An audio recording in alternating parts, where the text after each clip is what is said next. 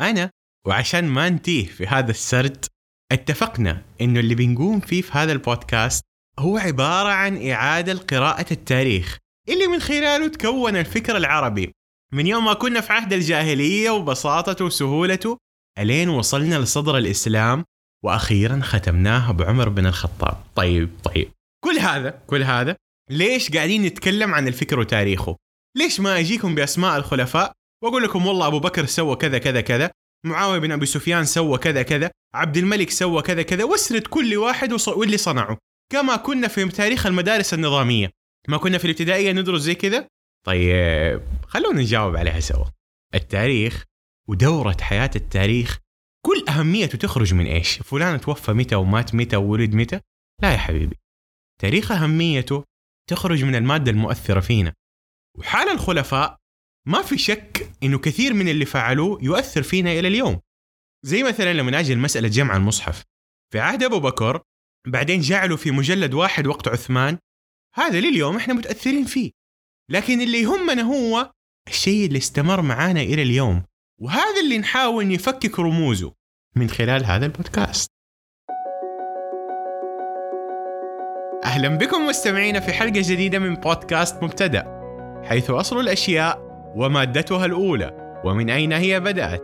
هذا سيكون مدار كلامنا. معكم أنا محمد عبد الجبار.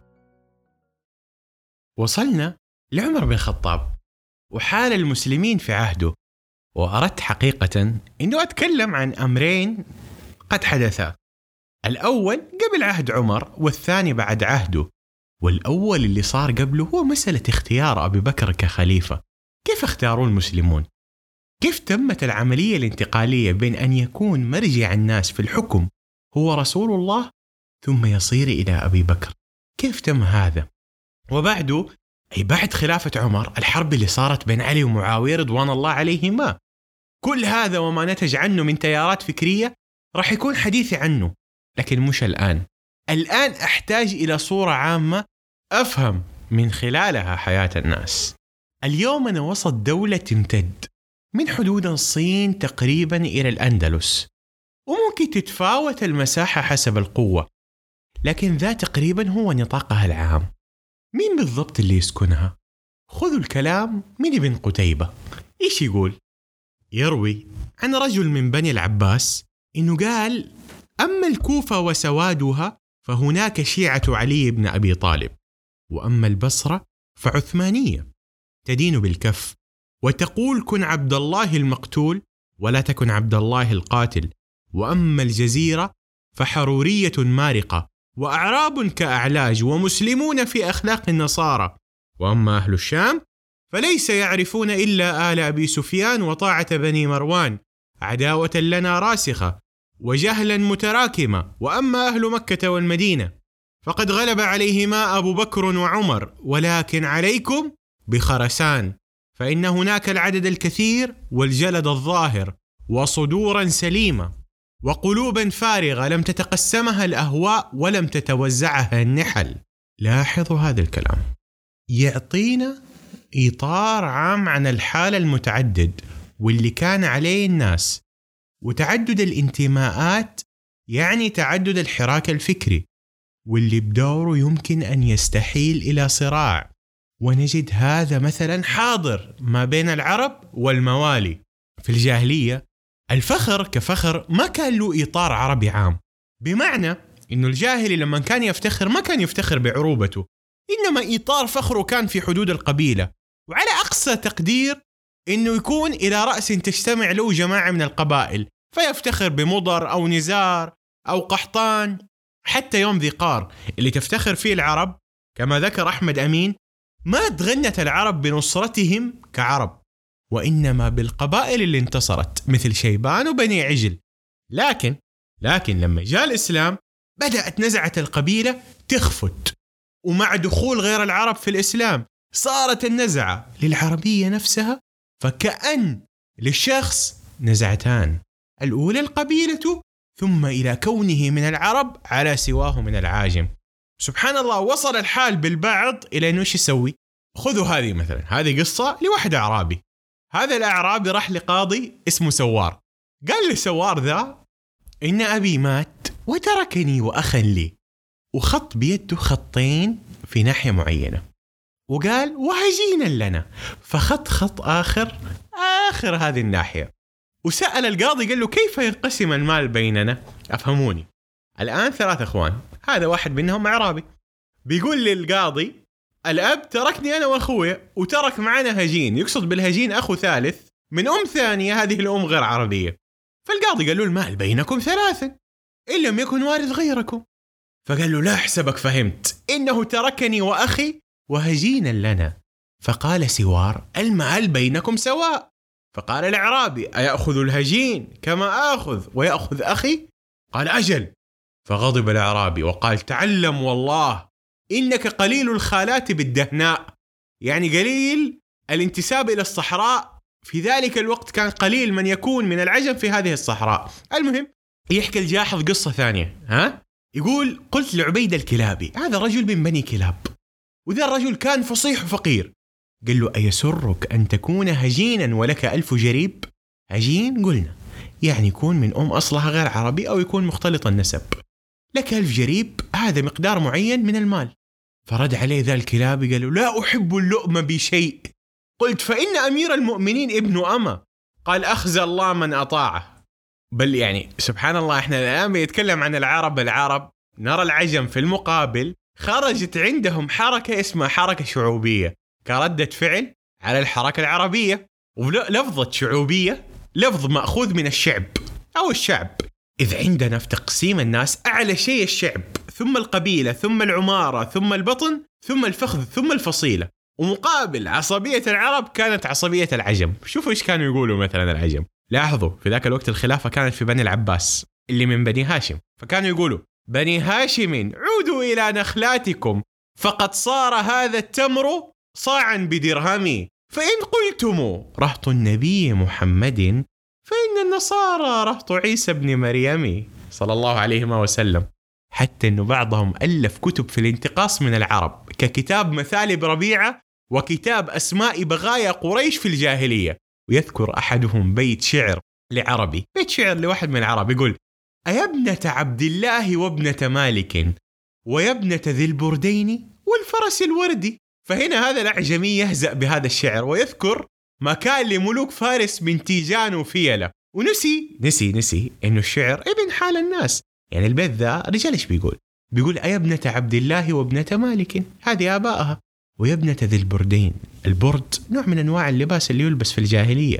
كان اللي عنده برد هذا يعني رجل ميسور الحال وعنده فرس كمان والفرس هذا ورد. تخيلوا يا جماعة. فنسي حال إنه الشعر هذا انعكاس لحال الناس. والبردين عند الأمة اللي ما لها إلا صحراءها هذا بالدنيا كلها. كده أكون كده أكون أخذت معاكم صورة لحال بسيط من التنازع بين العرب والعجم.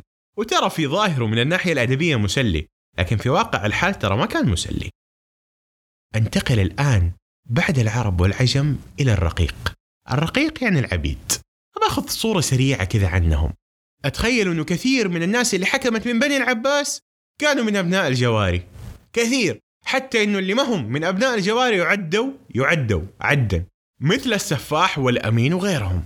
أبو جعفر المنصور مثلا والمأمون والمعتصم هذول كلهم أبناء جواري تخيلوا يعني هذول من كبار خلفاء بني العباس. وانتشار انتشار هؤلاء الجواري أو الإماء وانتشار جمالهم تخيلوا هذا انتشر من خلاله نوع من شعر الغزل والتأليف في الكتب اللي تتناوله. وتخيلوا يعني في شاعر يقول عن جارية اسمها عبادة. هذه عبادة كانت مملوكة لرجل اسمه أبو عمير. فإيش يقول الشاعر؟ يقول لو تشكى أبو عمير قليلا لأتيناه من طريق العيادة. فقضينا من العيادة حقا ونظرنا في مقلتي عبادة. حتى أقال أحدهم في جارية له سوداء من شدة عشق لها. يا ابنة عم المسك الزكي ومن؟ لولاك لم يتخذ ولم يطب نسبك المسك في السواد وفي الريح. فأكرم بذاك من نسبي حتى أنه تكاد لا تخلو البيوت من الرقيق. وكانوا جزءا من تركيب الناس وحالهم ومن الشعر الجميل في الغزل برضو. وكأن رجع حديثها قطع الرياض كسين زهرا. وكأن تحت لسانها هاروت ينفث فيه سحرا. ومنهن من كانت مغنية ولها مجلس في الطرب مثل سلامة. وهذا كله هذا كله كان مسرحا عليل الوصل لأهل الأدب ولكن خرج عنه الكثير من الخلاعة ساءت أهل التخلق والأدب. فخرج لنا وسط هذه الحياة حقت اللهو والمجون ما يقابلها من حياة جد ولهذه أربابها ولهذه كذلك. يمكن أنتم اليوم كمستمعين تستغربوا من كثرة الشعر اللي قاعدين نقوله ولكن جزء من انعكاس ثقافة المجتمع هو الشعر. اليوم أنا لما أنظر إلى الأغاني اللي يتغنى بها اليوم. وأنظر إلى أغاني المهرجانات وغيرها وأنظر في مقابلها قبل 60 سنة مثلا إلى عبد الوهاب وغيره. ما بتكلم الآن عن حكم الغناء أنا أتكلم عن نوع الكلام اللي منتشر بين الناس هو معبر بشكل أو بآخر عن ثقافة الناس. الشعر في ذلك الوقت كان يتغنى به وكان هو جزء من ثقافة الناس. اليوم لما نقول البيت اللي قلته من شوية بني هاشم عودوا إلى نخلاتكم فقد صار هذا التمر صاعا بدرهم فإن قلتم رهط النبي محمد فإن النصارى رهط عيسى بن مريم. خلونا نشرح البيت ذا مثلا. هنا بينادي أعز العرب بني هاشم. فبيقول لهم عودوا إلى نخلاتكم أرجعوا لمزارعكم. ما أنتم حقون حكم. فقد صار هذا التمر صاعا بدرهم اتلخبطت أسعار التمور. وإذا جيتونا قلتوا أنكم رهط النبي محمد يعني من جماعة رسول الله فالنصارى هم رهط عيسى بن مريم. واجي مثلا مثلا في الغزل لما يقول وكأن رجع حديثها. قطع من الرياض كسين زهرة. وكأن تحت لسانها هاروت ينفث فيه سحرا كأن رجع حديثها تكرار حديثها كأنه قطع من الرياض فوقها الأزهار قد كسيت. وما تحت لسانها كأنه هاروت موجود. ينفث فيه السحر من جمال هذا الكلام. طيب الآن الآن لما يرد إلينا التاريخ الإسلامي نرى فيه وكأنه صفحة بيضاء لا سوء فيها.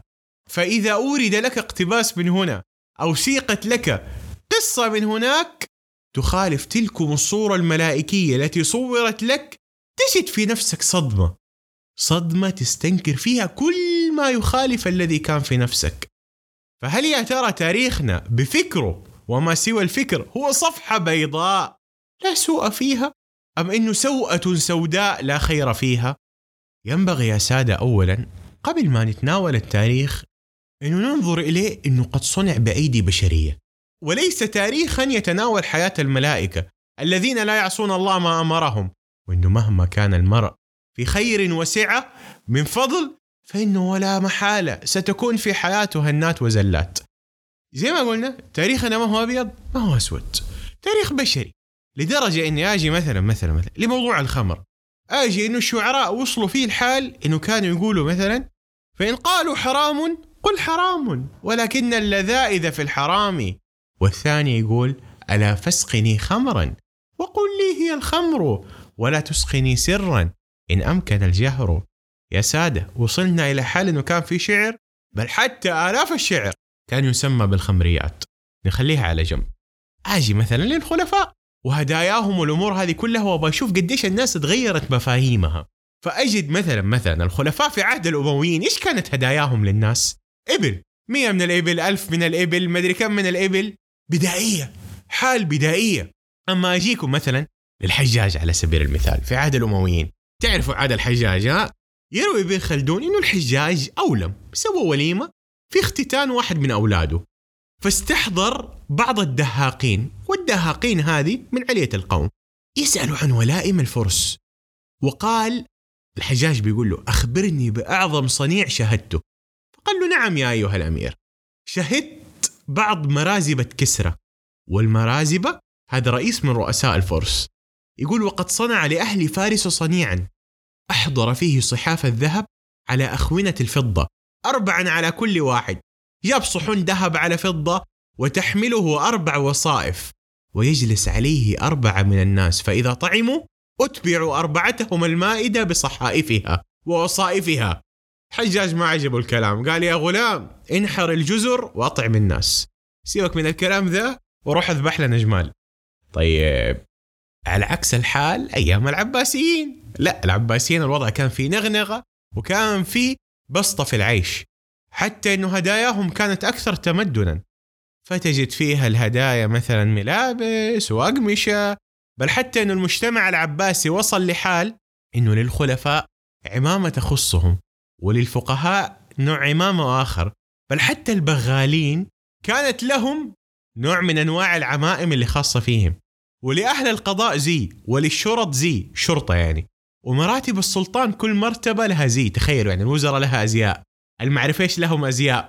والهدايا كانت أحمال المال والثياب والخيل ومراكبها ويعني إذا جينا نبغى نستثني من بعضهم هذا الشيء مثلا زي المنصور اللي روي إنه لم يرى في بيته له قط بل حتى يورد الطبري. عن المنصور إيش يقول؟ لا خليني قبل المنصور. اخوه السفاح قبله بكم سنة هذا كان يؤثر الجد والعلم على ضربا له. فيقول إنما العجب ممن يترك أن يزداد علما ويختار أن يزداد جهلا. فقال له واحد قال له ما تأويل هذا الكلام يا أمير المؤمنين. قال يترك مجالسة مثلك وأمثال أصحابك ويدخل إلى امرأة أو جارية فلا يزال يسمع سخفا ويروي نقصا. ولما تزوج مرته أم سلمة حلف إنه ما يتزوج عليها ولا يتسرى يعني ما يأخذ جواري. وحاول بعض المقربين أثناء خلافته أن يوسوس إليه ويثير ملاذه وشهواته. طبعا ده الشيء ما نفع معه. فكانت حياته مقتصرة على الخلافة وأمر الخلافة. يجي للمنصور مثلا هذا رجل الدولة العباسية وأساسها. روي في الطبري في تاريخ الطبري إنه ما رؤي في دار المنصور له قط. وما في شيء يشبه اللعب واللعب والعبث إلا يوم واحد ولده سوى كذا أمر من الأمور اللي فيها تسلية بل حتى انه المنصور مرة سمع جلبه في داره سمع كذا أصوات. قال إيش هذا إيش هذا؟ قالوا خادم جلس بين الجواري وهو يضرب لهن بالطنبور. طنبور هذا الشيء كذا أظنه زي العود. وهن يضحك فقام حتى أشرف عليهم فرآهم فلما بصروا به تفرقوا فأمر فضرب رأس الخادم بالطنبور حتى تكسر الطنبور ثم أمر بالخادم فبيع وكان حازما لا له يشعر بالتبعة ويطلع بها. ها هذا المنصور. لكن بقية خلفاء بني العباس فيهم كذا وكذا. وهذا حال الشاذ منهم اللي هو المنصور. على ما أعلم وتجد بعده المهدي مثلا ولده وهو خليفة حكم حوالي عشر سنين. خرج من ولده إبراهيم وعلية وكل واحد ما شاء الله كان يعني في تاريخ الغناء والظرف له الباع الطويل ومورودة في كتاب الأغاني لأبي الفرج الأصفهاني. بالمناسبة هذا الكتاب أوردناه كثير. هذا كتاب من 30 مجلد. ألفه أبو الفرج الأصفهاني في عهد الدولة العباسية عن الأغاني. اسمه الأغاني هو عن الأغاني وعن مقاماتها وإلى آخره. ما تتخيل معايا. هذا الحال من اللهو والطرب إنه كان حاضر في الحين اللي كان في مقابله ناس تقوم بالأمة مثل الإمام مالك وأحمد بن حنبل. وبعدهم جاء الإمام البخاري. فتخيل يعني كنت تجد الخليط هذا كله وقد مزج. حتى يخرج للأمة صيغة بشرية تسمى تاريخ. ومقابلهما مقابل حياة اللهو والمبالغة فيه. وحياة العلم كانت في حال بائسة لبعض الناس. حتى أنه أبو العتاهية. أبو العتاهية زعيم زهاد الشعر إيش كان يقول؟ من مبلغ عني الإمام نصائحا متوالية. إني أرى الأسعار أسعار الرعية عالية وأرى المكاسب نزرة وأرى الضرورة فاشية وأرى غموم الدهر رائحة تمر وغادية وأرى اليتامى والأرامل في البيوت الخالية. من بين راج لم يزل يسمو إليك وراجية. كل هذا الامتزاج من خليط له جد وفقر أخرج لنا حركتين ظاهرة. الأولى ظهور من كان ينكر على أهل التخلع والمجون وقد كونوا فريقا برئاسة رجلين وكانوا يأمرون الناس بالمعروف وينهونهم عن المنكر. وخرج فريق آخر مال لحياة الزهد والتقشف. ويصور حالهم أبو العتاهية برضو واحد من أساتذة زهاد الشعر. إيش يقول عنهم؟ يقول في الزهد رغيف خبز يابس تأكله في زاوية وكوز ماء بارد تشربه من صافية وغرفة ضيقة نفسك فيها خالية أو مسجد بمعزل عن الورى في ناحية خير من الساعات في فيء القصور العالية. فتجد وسط هذا أنه صدر إليك نوعان من الأدب.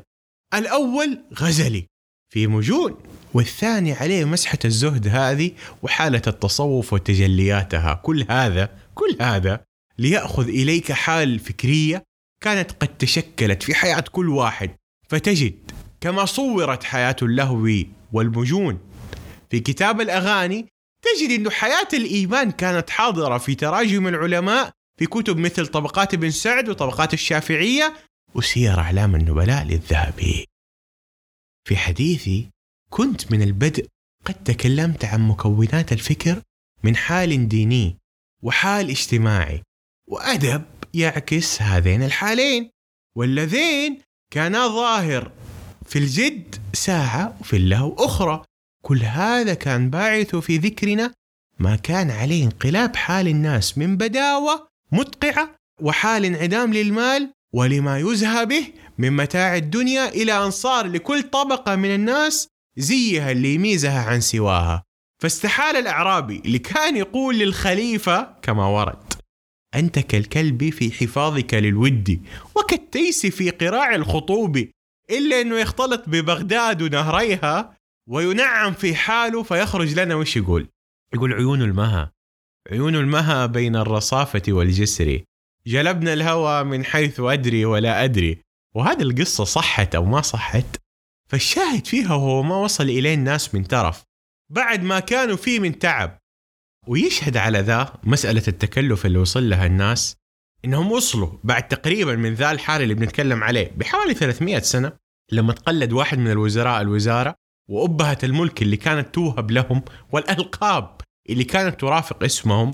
فتخيل مثلا مثلا صلاح الدين رحمة الله عليه كان لقبه الملك الناصر وأبو المظفر صلاح الدين والدنيا. تخيل كل ذا واسمه يوسف. لاحظ كل هذا وهو ليس الخليفة. يعني طبعا صلاح الدين صلاح الدين لكن إحنا بنتكلم على حالة التكلف اللي كان يحيط المناصب وحالة التكلف اللي خذوه معايا في الراح كمان. مثلا قيس عليه سواء من أهل الوزارة والأحكام السلطانية. حتى إنك تجد شيئا من هذا يعني سبحان الله انعكس حتى في الكتب.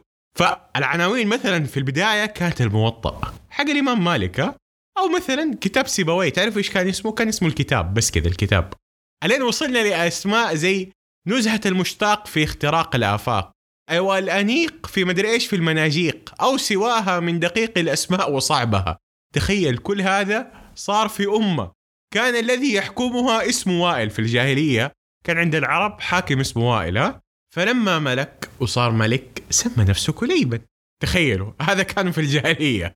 بعدها ب 600 700 سنة شوف وضعهم إيش صار كل هذا لما تراه بعين التجرد تجد إنه شيئا من الثقافات. اللي فيها التكلف دخلت للمسلمين.